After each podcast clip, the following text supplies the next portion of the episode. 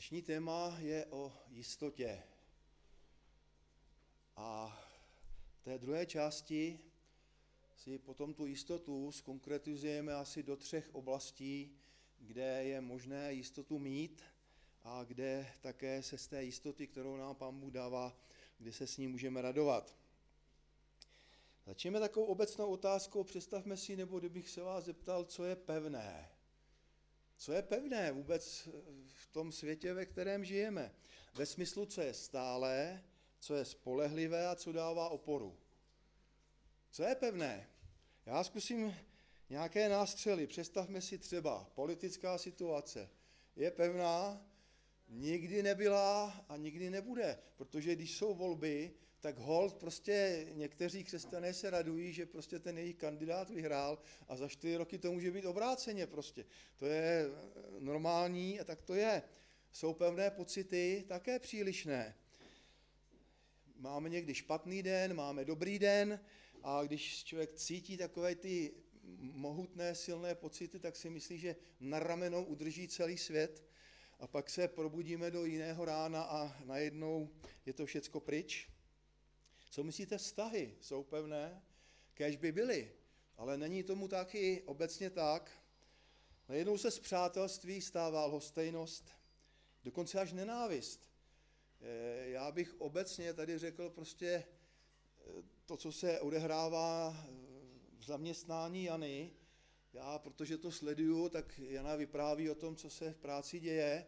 A to byste nevěřili, jak je možné, že přátelství, které bylo de facto neroz, nerozpadnutelné, bylo pevné. Najednou prostě se změnilo úplně doslova až nenávist. A to, co předtím bylo v nenávisti, se po dvou, třech letech úplně zase obrátilo do toho nejlepšího. Přízeň okolí, co myslíte, je pevná? Na jedné straně Hosana Davidovu synu, když pán Ježíš jízdil na, do Jeruzaléma, o chvilku později ukřižuj ho. Taky nic pevného. Móda, představte si móda. To je tak vždycky na sezónu. Já jsem vždycky byl pruce, pruce módní, akorát jsem byl sám v té své době. Já jsem nosil manžestráky a nikdo jiný nenosil, protože tak to bylo. A když se dostali manžestráky do módy, tak už jsem je zase neměl. Prostě móda je na sezónu. Názory na zdravou výživu, co říkáte? Pohled na vejce, na kávu, na čokoládu, na máslo, na sádlo a na všechno možný. Pár let to vždycky vydrží, pak páni věci přijdou s nějakou novou informací a zase to všechno obráceně. Co potom všem zůstane? Nic, jenom nějaká vlnka, pak na to ní můžeme zaspomínat, jak to bylo, je to nahoru dolů. Já čtu velmi rád ankety a v těch anketách často zní otázka, komu nebo čemu ve svém životě věříš. Velmi často. A tyhle ty ankety já čtu nejraději, a někdy to jsou neuvěřitelné odpovědi, co, čemu lidé jsou schopni věřit. Ale budete se divit, ale možná z 80% nejčastější odpověď je, já věřím sám sobě. Tam, u mě, samotného, je ten pevný bod. A to se totiž snadno říká v okamžiku, když všechno plyne dobře, žádné potíže v životě nejsou, všechno frčí tak, jak má, ale v okamžiku, když se něco zadrhne, tak potom najednou ten člověk zjistí, že tu pevnost sám v sobě prostě nenajde a začne hledat pomoc u přítele. Začne třeba pomoc, protože fakt potřebuje v tu chvíli třeba v bance, u bankéře, protože musí něco velmi rychle uhradit. Začne pomoc hledat třeba u lékaře, nebo začne pomoc hledat třeba dokonce u křesťana. A když se něco v životě zadrhne, tak najednou je dobře, že lidé mají okolo sebe někoho, na koho se mohou spolehnout, kdo jim jednoduše pomůže.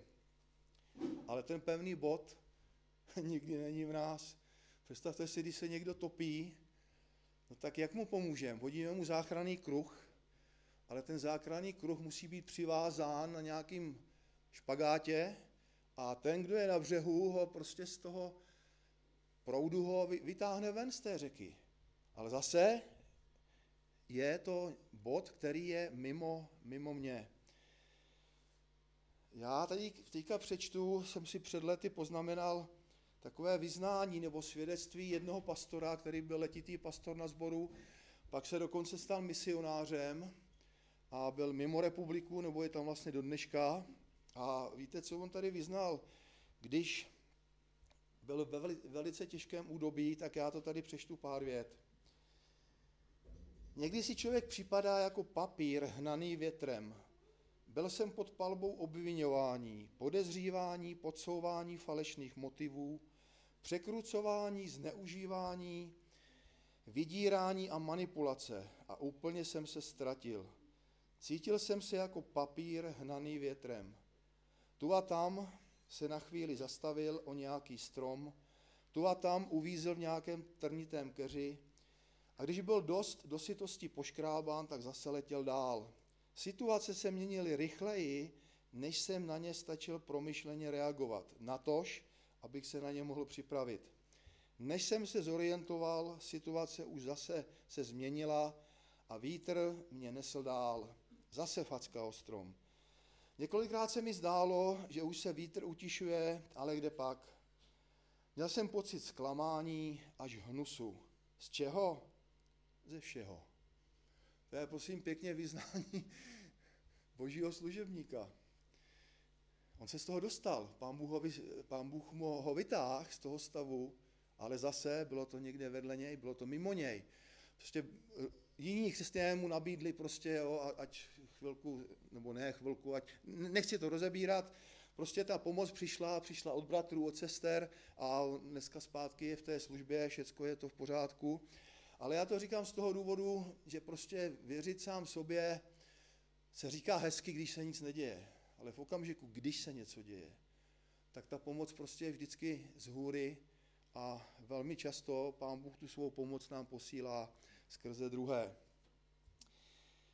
Mimochodem, když má někdo příliš mnoho sebe důvěry, tak tím méně je možná důvěryhodný. Zkuste to chvilku pozorovat třeba ve svém životě. Když má někdo fakt příliš mnoho sebe důvěry, tak najednou časem člověk zjistí, že není tak příliš důvěryhodný. Takže my opravdu potřebujeme oporu, možnost se o něco opřít. A poštol Pavel vyznal, vím, komu jsem uvěřil a jsem si jistím, že on je mocný to, co jsem si u něho schoval, chránit až do onoho dne. Vím, komu jsem uvěřil. Víra není přitakání nějakému kodexu křesťanskému. Víra není se naučit odpověď na sto otázek a před nějakou komisí nastoupit a teď tam obstát. Víra je vím, komu jsem uvěřil. Víra je přijímání, celoživotní přijímání. Vírou. Víra je vnitřní poznání Pána Ježíše, jistota jeho osoby. Známe takovou píseň, dej nám prohlédnout a vidět Ježíše, moci se dotknout a vyznat mu lásku.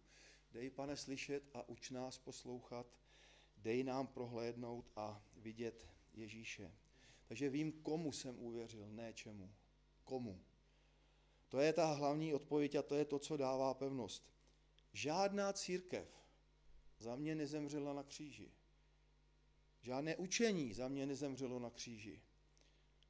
Ale ten jediný za mě zemřel na kříži. A tomu já jsem uvěřil. Vím, komu jsem uvěřil. Jednou jsem slyšel rozhovor na, bylo to na internetu a byl to rozhovor s profesorem Piďhou, možná ho někteří znáte, velmi starý pán, svýho času, myslím, dělal i ministra školství, teď nevím ve vládě koho, a teď ta redaktorka do něj prostě, jako on to je mimo jiné také katolický kněz, že jo, a, a ona ho tam začala tepat. A pane profesore, jak je možný, že prostě co se to v té církvi děje? Jo, kře, kněží prostě, jo, to sexuální zneužívání a homosexualita a já nevím, co všechno, zneužívání peněz a teď to na něj chrla, tohle to všechno. A on, když skončila, tak se tak jako zastavil, říká, paní redaktorko, víte, ale já nevěřím ve kněze. Já nevěřím v lidi. Já věřím někoho jiného. Vím, komu jsem uvěřil. Takže prosím, to, že se to stalo, nebo stává, možná i bude stávat, prosím, my nevěříme v lidi. My věříme v tom, který, v toho, který je na nebesích a který se nezmění až do, do konce dnů. Víte, že často říkám, kdyby nám bylo více zjeveno, tak bychom méně prosili a více děkovali. A to je tajemství opravdu postupu v duchovním životě. Kdybychom více viděli v tou formou zjevení, my jsme o tom hovořili minulý týden, tak bychom o to více děkovali a možná i méně prosili, protože všechno nám bylo dáno v Pánu Ježíši Kristu. Jednou přišel za evangelistem Moodym jeden člověk. Moody žil v roce 1837 až 1899 tedy v 19. století a evangelizoval jo, na obou stranách Atlantiku a teď za ním jenom přišel člověk a říká, pane Moody, podívejte, já tady mám pro vás 200 otázek. Když mě na ně zodpovíte, tak se stanu křesťanem. Nevím, jestli je to lákavá nabídka pro evangelistu tohleto. A on mu odpověděl jinak. Mu říká, podívejte, pane, já vám navrhnu něco jiného. Vy se staňte křesťanem, uvěřte, a pak si na těch 200 otázek odpovíte sám. To je lepší řešení. Takže jistota je opravdu ve slovech vím, komu jsem uvěřil. Takže chceš-li být nejistý, hleď na sebe, chceš-li být roztěkaný, hleď okolo sebe a chceš-li být pevný a jistý, hleď nad sebe. Bez jistoty se nedá žít. Bez jistoty se nedá sloužit, nedá se radovat, nedá se pomáhat, nedá se dělat prakticky vůbec nic. Každý neseme to své povolání. My jsme si ho nevymysleli. To nám do našeho nitra, do našeho života dal Pán Bůh sám. Máme ho od něj. A neseme ho pevně tehdy, když provází náš život opravdu ta veliká, veliká jistota. Eh, Bůh je původcem našich, našich povolání. Já tady přečtu, přečtu to kralicky, z první tesalonickým z první kapitoly jedno krásné schrnutí, které se také té jistoty týká. První tesalonickým 1.5. Neboť evangelium naše k vám nezáleželo toliko ve slovu, ale i v moci, v duchu svatém a v jistotě mnohé. To jsou čtyři pilíře, na kterých je neseno evangelium. Slovem, duchem svatým, mocí a tou vnitřní úžasnou jistotou. To jsou čtyři věci. Nikdy to nejde ani bez jedné z nich. Slovo. Slovo má moc, protože slovo obsahuje v sobě skutečnost nějakou. Když si říkáme o oběti Pána Ježíše Krista druhým, tak to znamená, že v tom slovu je ta oběť zahrnutá. Někdy lidské slovo se podobá prázdné bublině, kterou když propíchnem, tak tam není vůbec nic. Je to prázdné a to vlastně znamená, že to slovo je lživé, je to lež. Není opřeno o skutečnost. Lež je vyslovené slovo, které nemá za sebou nějakou skutečnost, nějakou pravdu. Takže jestliže nám druzí lžou, tak je to vymyšlené a není to opřeno o skutečnost. Takže evangelium je neseno slovem a protože je, opřeno o to, co se stalo, vlastně ve slovu je schrnuté to, co Pán Bůh pro nás udělal, tak to znamená, že má moc. Potom tady je evangelium neseno mocí. A prosím, nemyslíme, že moc je jenom dar uzdravování třeba, nebo velké prorokování, nebo nějaké velké zázraky, znamení. Díky Bohu za to, že jsou, ale moc také spočívá v něčem jiném. Moc božího slova může spočívat v tom, že najednou otvírá lidské srdce. Že člověk, který byl prostě úplně nepřístupný a nechtěl s nikým nic mít, najednou říká, jak si změnit svůj život. To je taky boží moc, úplně stejná jako v těch divech a jako v těch zázracích. Slovo, které oslovuje lidské srdce, které otvírá lidské srdce. To třetí je v duchu svatém, Duch svatý je takový Bůh za oponou. To je takový příklad, který se mně moc líbí. My si umíme představit Boha stvořitele, že jo? Otec na nebi. To si dokážeme představit umíme si také představit Pána Ježíše, prostě o něm je celá, celá Bible, nebo celý Nový zákon, ale Ducha Svatého, a to je Bůh takový jakoby za oponou. A přesto je to On, kdo klepe na lidské srdce, kdo klepe na dveře, kdo připomíná Boží slovo, kdo připomíná Pána Ježíše, kdo připomíná církev, kdo připomíná prostě život s ním a, a tak dále. No a to čtvrté je v jistotě mnohé. Takže to, co děláme ve slovu, v moci, v duchu svatém a současně v té jistotě mnohé.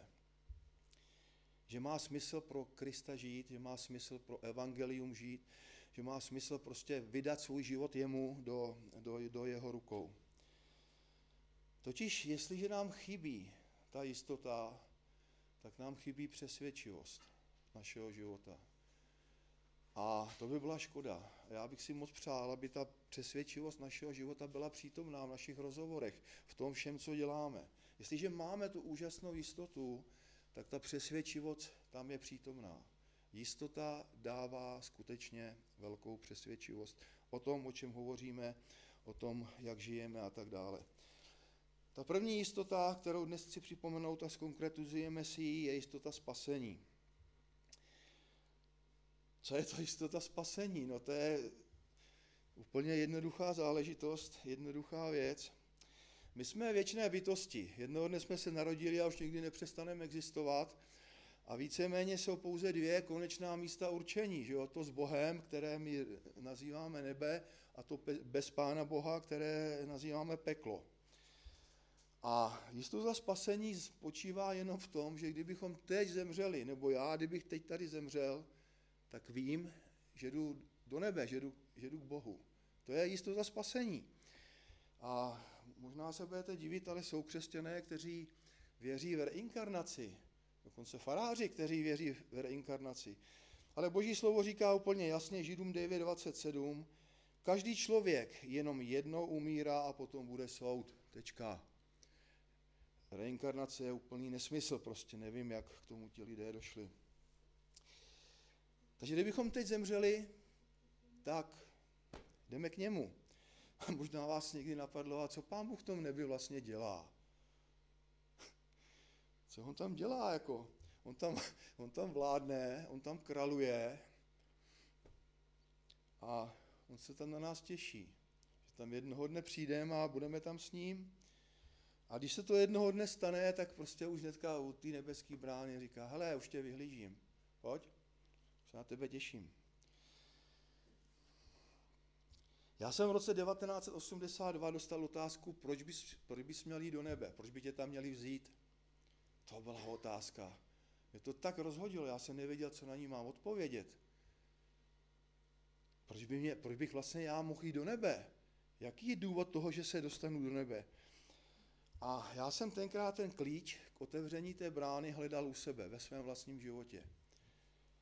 Já jsem ho hledal ve svém způsobu života.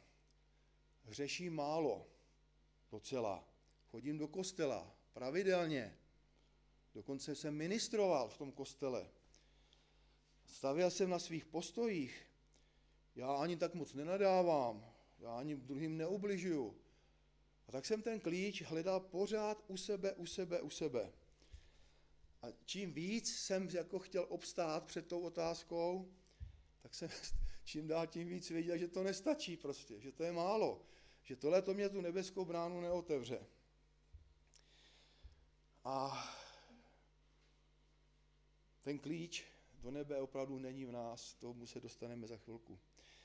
Kdyby bylo spasení naší snahy hodno, běžme pro něj až na kraj světa. Není nic většího, než prostě mít spasení a být navěky s Bohem. Ale takhle to není, takhle to nestojí. Co prospěje člověku, kdyby získal celý svět, ale svou duši ztratil.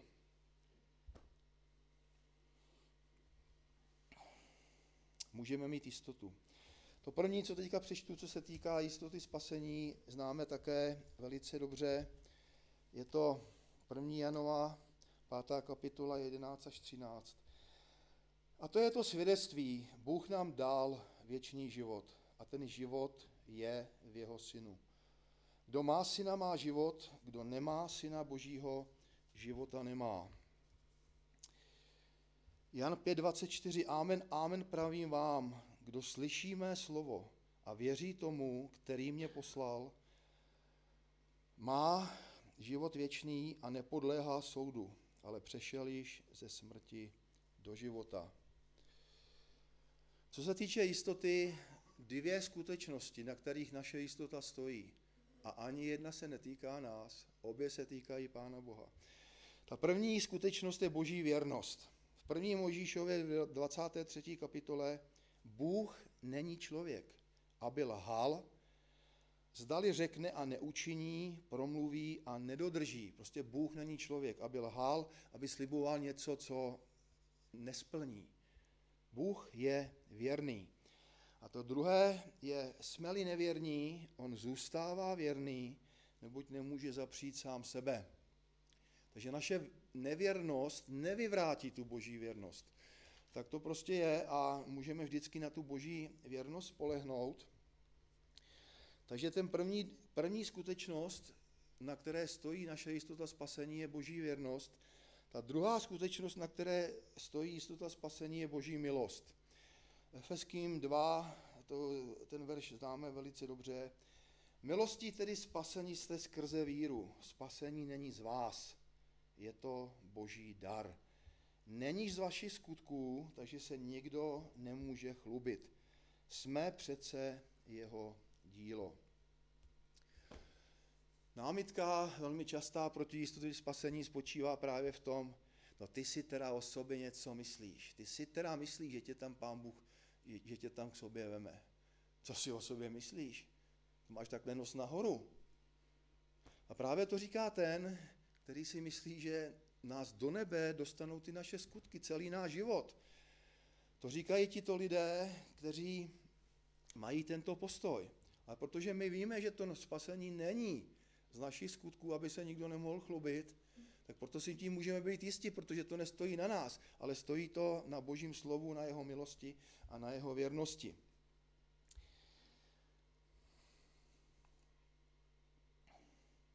Takže prosím, ať pán Ježíš je tím hlavním, tím prvním a dokonce si dovolím říct tím jediným v našem životě. Ať to tak prosím je, ať je tím jediným. Protože platí, jestliže dáme někomu nebo něčemu přednost před ním, tak na konci té cesty se dá očekávat závislost na tom někom anebo na tom něčem. Vždycky.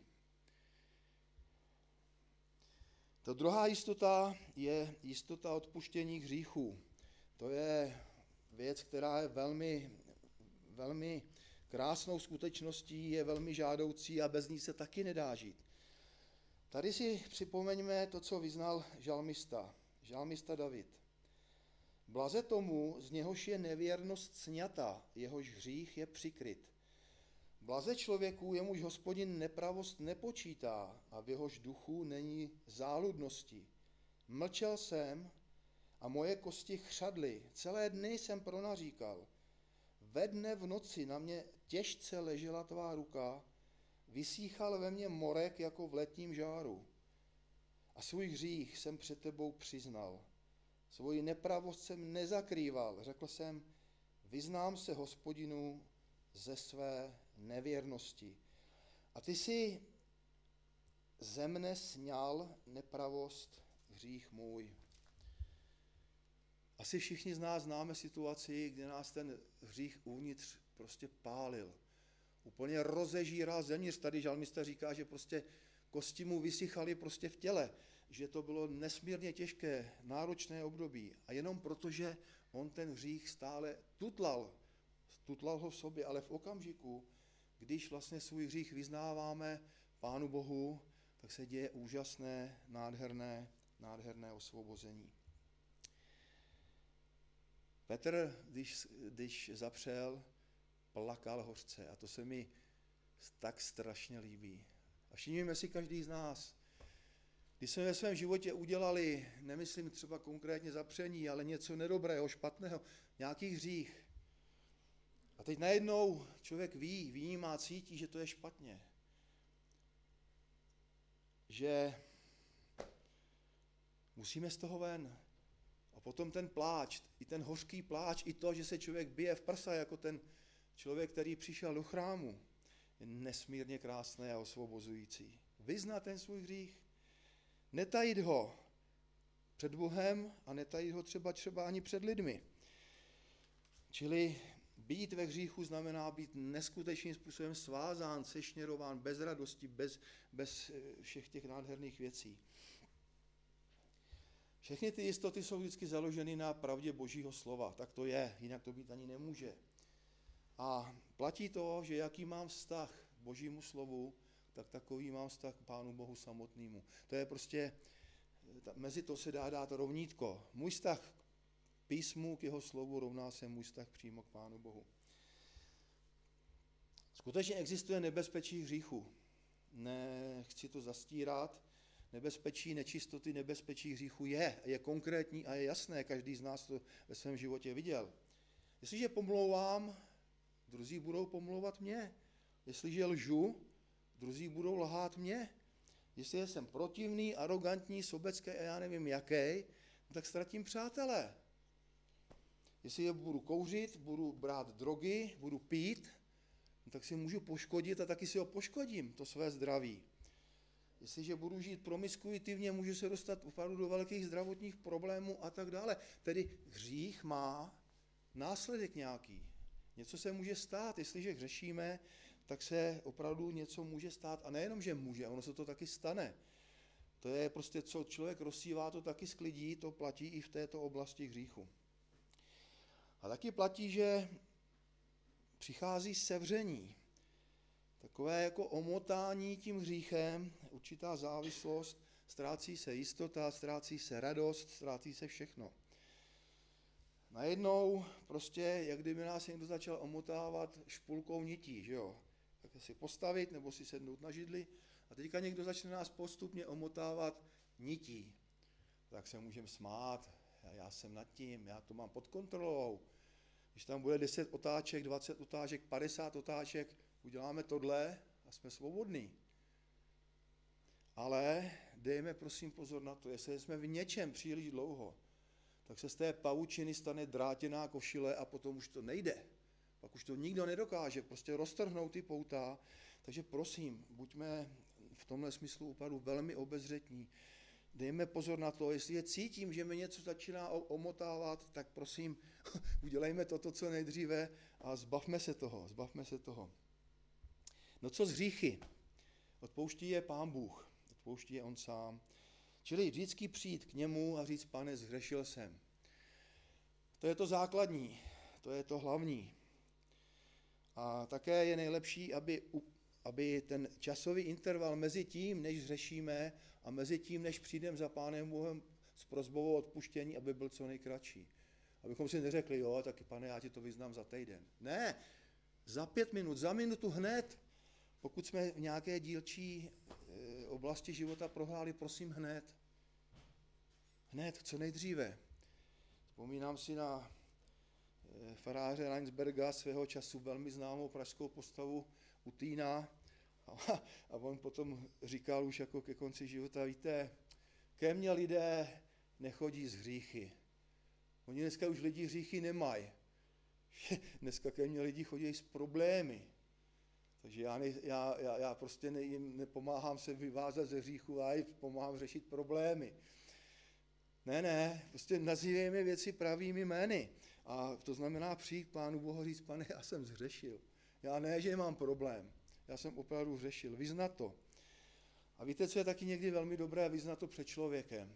My jsme takhle vlastně začínali, ta naše skupinka tady před lety letoucími, že vlastně my jsme ty své hříchy vyznávali buď třeba i na skupince, ale nebo, nebo potom před někým, ke komu jsme měli důvěru. A velmi doporučuji, když by někdo dělal takovou generální spověď svého života nebo generální vyznání, třeba po uvěření, aby si k sobě opravdu vzal bratra nebo sestru a který to s ním jakoby projde. A pak je, je to takové lepší i z toho důvodu, že ten dotyčný má jistotu, že, že prostě všechno vyznal a že ten druhý mu to může připomenout třeba za, za měsíc. Hele, už to nevyznávej, to si vyznal před měsícem, už se k tomu nevracej, už to nedělej.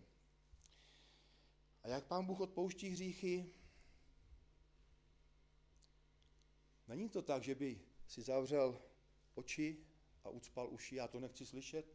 Tvůj hřích je, nechci to slyšet, že by se otáčel zády ke mně, že by si zakrýval tvář. Bůh odpouští hříchy na principu světla a na principu krve Kristovi. Čili všechno je potřeba uvést do světla a současně přijmout tu boží milost v odpuštění, která je ve vylití krve Pána Ježíše Krista.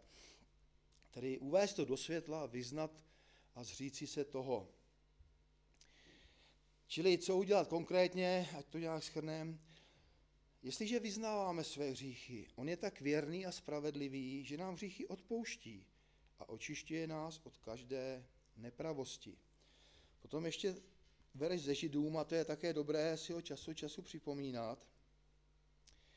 Dosvědčuje nám to i Duch Svatý, když říká, toto je smlouva, kterou s nimi uzavřu po o něch dnech, praví pán. Dám své zákony do jejich srdce a vepíšu jim je do mysli a na jejich hříchy a nepravosti už nikdy nespomenu. Nikdy.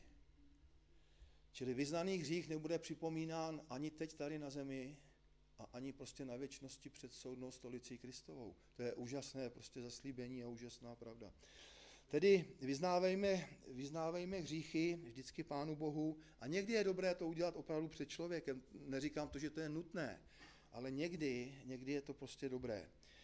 Pak znamená vyznat, učinit pokání, to jsme si o tom mluvili minulý týden, docela dlouho, co je pokání, prostě zříci se toho a tak dále. Ale součástí pokání je také smíření. A to je důležitá věc a nikdy bychom na něj neměli zapomínat. Smíření znamená nejenom nějak to vyřešit před Pánem Bohem, ale smíření znamená obnovit vztah.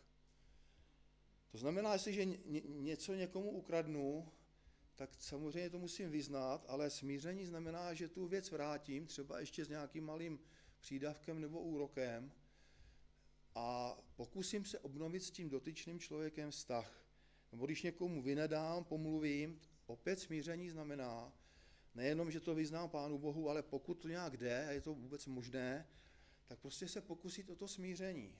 Smíření je součást pokání, pokud, pokud je to možné. No a to další, co je součástí odpuštění hříchu, je určitě lítost. Prostě lítost, pane, je mi to líto. Je mi to líto. A takový příklad, úplně, asi ne úplně vhodný, ale dovolte mi ho. Jestli je člověk vyznává své hříchy a byl někde opravdu v nějaké žumpě, jo, prostě po kolina v blátě a někde ještě prostě nad sebou nějaký poklop, tak to pán Bůh nedělá tak, že by otevřel ten poklop a strčil nám tam nějakou hadici s čistým vzduchem, ať se tam aspoň trochu nadecháme. On nás prostě z té žumpy vyndá, on nás vytáhne ven. A pokud opravdu je to naše vyznání upřímné, pokud tam zazní vše, co tam zaznít má, tak prostě buďme si jistí tím, že budeme z té žumpy venku. A ne, že se nám jenom trošku nějak ulehčí nebo uleví. A to poslední a ta třetí jistota je jistota vyslyšení modlitby. Prosím, nehledejme v modlitbě nějaký mechanismus. To je cesta, která nevede nikam. Já jsem snad před 30 lety, proto si to do dneška pamatuju, představte si. Bylo to na jedné společné dovolené, bylo nás tam víc Eh, víc lidí, z více zborů a tam jeden, jeden bratr řekl toto. Já jsem skonstruoval modlitbu. Já jsem si říkal, co tím myslí, jako jo. Já jsem se potom později dozvěděl, že on byl, nemocný, jako jo. Ale prostě když řekl tohle to, já jsem skonstruoval modlitbu, já jsem říkal, no co tím chlape myslíš, jako co, co to znamená? Ty jsi vymyslel nějaký mechanismus, který kterým přinutíš Pána Boha, aby něco udělal. Já jsem to myslel, jakože to myslí snad takhle, ale modlitba opravdu vždycky dejme pozor na to, ať to není ten automat, jo, dá 20 korunku do automatu a dole vypadne kafe nebo žvejkačka. To takhle není. Modlitba je vždycky záležitost vztahu, lásky, důvěry a víry. Jinak to prostě být nemůže. Modlitba stojí na vztahu, na lásce, na víře, na důvěře. Jenom taková perlička, Smith Wigglesford, který byl velký evangelista, že jo, potom šel jakoby dělat tu, evangelist, tu práci evangelisty na plný úvazek. A on byl takový velmi svérázný, jo, prostě to byl služebník, který se s ničím moc nepáral. A on říká, hele, ty jsi třikrát modlil za jednu věc, no tak to se dvakrát modlil v nedůvěře. Rozumíme, že jo? To byl, ale to byl Wigglesford. Na druhé straně prostě boží slovo nám říká, opakovaně se modlete, to není nic proti ničemu, ale prostě on to měl takhle nastavený. Takže, co se týče modlitby, vyslyšení modlitby, pán Bůh vždycky slyší. Vždycky. Ať voláme ze sklepa, z půdy, z pole nebo odkudkoliv, pán Bůh vždycky slyší a ta modlitba pokaždé přijde před jeho sluch a před jeho trůn. Nádherné vyznání je, když pán Ježíš přišel k hrobu Lazara, on byl mrtev, byl čtyři dny v hrobě a teďka pán Ježíš říká, otče, děkuji tobě, že jsi mě slyšel. Já zajisté vím, že mě vždycky slyšíš, ale pro zástup, který stojí okolo, jsem to pověděl, aby uvěřili, že ty jsi mě poslal. Já zajisté vím, že mě vždycky slyšíš. Pán Bůh nás vždycky slyší. Ale protože nás má rád a protože někdy se modlíme v nemoudrosti, tak naše modlitba filtruje. Já za chvilku uvedu pár příkladů. Čili ta boží filtrace spočívá v jeho ano, nebo v jeho ne, a nebo počkej. A tak to, tak to prostě s těmi našimi modlitbami bývá. Já jsem prostě jednoduše poznal s odstupem spíše více let než méně, že některé mé modlitby byly nemoudré, byly prostě hloupé jednoduše. Poznal jsem to, ale ne v tu chvíli, já jsem to neviděl v tu chvíli, že to je není dobré. Ale s odstupem třeba pěti, deseti, dokonce patnácti let, abyste měli představu, jak se to třeba týkalo modlitby mého studia, nebo se týkaly skutečně eh, období života, kdy jsem byl úplně dole, úplně na dně, jakoby člověk má pocit, že je v naprostém opuštění a ani v tu chvíli ty modlitby nebyly dobré. A pán Bůh je sfiltroval. Protože kdyby mi dal odpověď na to, jak jsem se modlil tenkrát, nebylo by to dobré prostě. Nebylo. Já jsem neměl v tu chvíli zralost a já jsem v tu chvíli neměl tu moudrost. A teď si představme, ale teď opravdu vážně, kdyby pán Bůh udělal všechno, zač se modlíme bez výjimky. Každý z nás. To bychom teda velmi opatrně vážili slovíčka na těch vahách svatyně. Příklad. Třeba početí dítěte. No my chlapi bychom chtěli syna. To přece je normální. A kdyby pán Bůh prostě odpověděl všem otcům, no tak bude 90% dětí kluků a nebudou mít partnery. Nebo třeba volby, že jo, a to je další příklad. Prostě někdo se modlí úpěnlivě, aby to vyhrál ten, nebo někdo se modlí, aby to vyhrál ten jeho protivník. A modlí se oba křesťani. Nebo já nevím, na počasí, že jo, prostě někdo, pane, teď máme tábor dětský, prosím tě, ať je hezky. No a pak se modlí někde zemědělec o pět kilometrů vedle, pane, prosím tebe, ať zaprší, protože já potřebuji vláhu na pole. A tak dále, a tak dále. Takže, ale obecně platí to, že když jsme mimo boží vůle, mimo vedení Ducha Svatého, tak se jednoduše modlíme z místa, které, které dobré není. Že jo? A ta modlitba nemusí být úplně k Pánu Bohu k radosti. V Žálmu 106 je řečeno, Bůh jim dal, co chtěli, ale dopustil hubenost, dopustil prostě nemoc na jejich, na, na jejich život. Kdyby se to chtěli přesně, Žálm 106.15. Prostě Bůh splnil to, co chtěli, ale Stalo se jim něco, s tím nepočítali prostě. Dostali nemoc. Představme si příklad. Dva lidé zasadí jabloň. Já zasadím jabloň a Lálinka zasadí jabloň. A budeme se za ním modlit, aby jsme měli jabka. Až přijde čas. No a já se budu modlit, pane, zasadil jsem jabloň, líbí se mi. A teďka, když prostě bude jaro, tak se budu modlit, pane, teď je vhodný čas, teď prosím tě dej vláhu teďka za chvilku, ať přijdou ty, ty včeličky, je potřeba opilovat, ať se nějaká nespozdí. Potom zase je potřeba, aby bylo sucho, aby to, aby to dozrálo. A tak dále, prostě každý deset modlitev za rok, co by mělo se stát v tu chvíli. Lála zasadí jabloň, řekne, pane, tady jsem zasadila jabloň, prosím tě, ať na podzim sklízím jablíčka. Kdo myslíte, že bude sklízet? spíš ta Lála než já. Protože ona to všechno odezdala Bohu a já jsem si to nechal pro sebe. Aby, aby to bylo podle mě. A teďka ta jistota vyslyšení konkrétní modlitby, zase zmíním dvě skutečnosti, ale ještě předtím odpověď Boží na modlitbu je úplně stejný, jako když dorůstá dítě v rodině. To je úplně stejné. Eh, rodiče určují, kdy je čas na to nebo na ono. A když je něco brzo v životě toho dítěte, řekne, já nevím, sedmiletý kluk mě řekne, hele táto člověče, my si budeme hrát do stohu, tamhle má nádherný stoh, budeme tam mít, budeme tam mít bunkr, dej mě prosím tě sirky a svíčku, abych si tam mohl posvítit. Tak asi mu, tu, asi mu to nedáme prostě, že jo. By podpálil celý stoch a ještě by tam mohl uhořet. Ale na druhou stranu máme pro ty naše děti připravené věci, které jim dáme rádi. Ale když na ně přijde čas a oni už budou vědět, jak, jak se zachovat, budou vědět, co mají dělat. A rodiče to chtějí dát, ne že ne, ale musí to být ve správnou dobu a správná věc. No a teďka předpoklady konkrétní vyslyšení modlitby, nebo vyslyšení konkrétní modlitby, zase jsou dva a já si myslím, že jsou prosté, úplně jednoduché. Já si můžu přát, nebo se můžu celý život modlit. Každý den třikrát denně.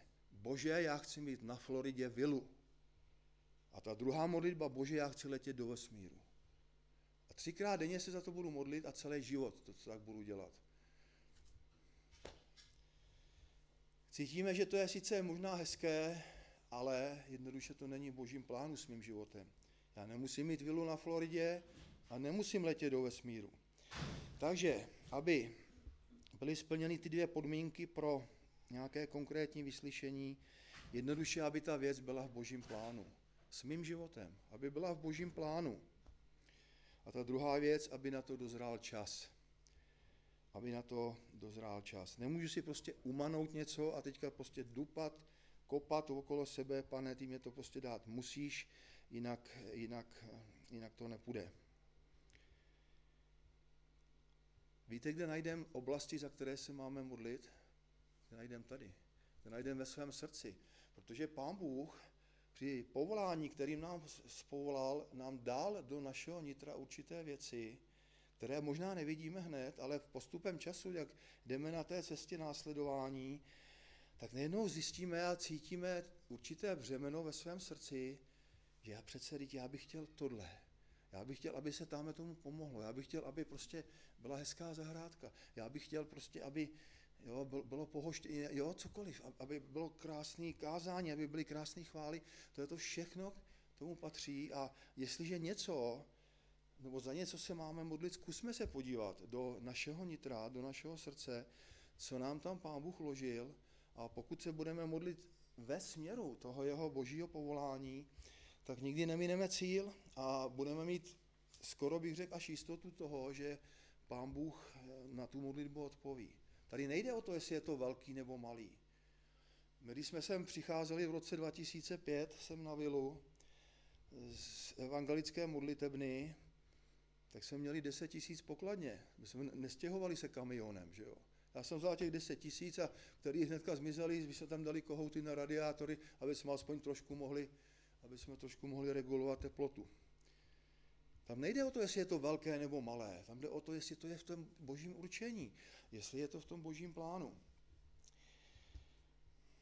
Takže pán Bůh, já si opravdu nemyslím, že pán Bůh, že pánu Boha donutíme k něčemu, co on, on nepřipravil do mého života, že by ho donutil nějak, aby, aby něco udělal. Natolik nás miluje, že to prostě nedovolí. A všimněte si, že se náš modlitevní život vyvíjí. Dříve každý z nás tu zkušenost má. Utíkali jsme na vlak, utíkali jsme na autobus a viděli jsme, že to nestihneme. A pane, prosím, ať to má spoždění, pět minut, deset minut.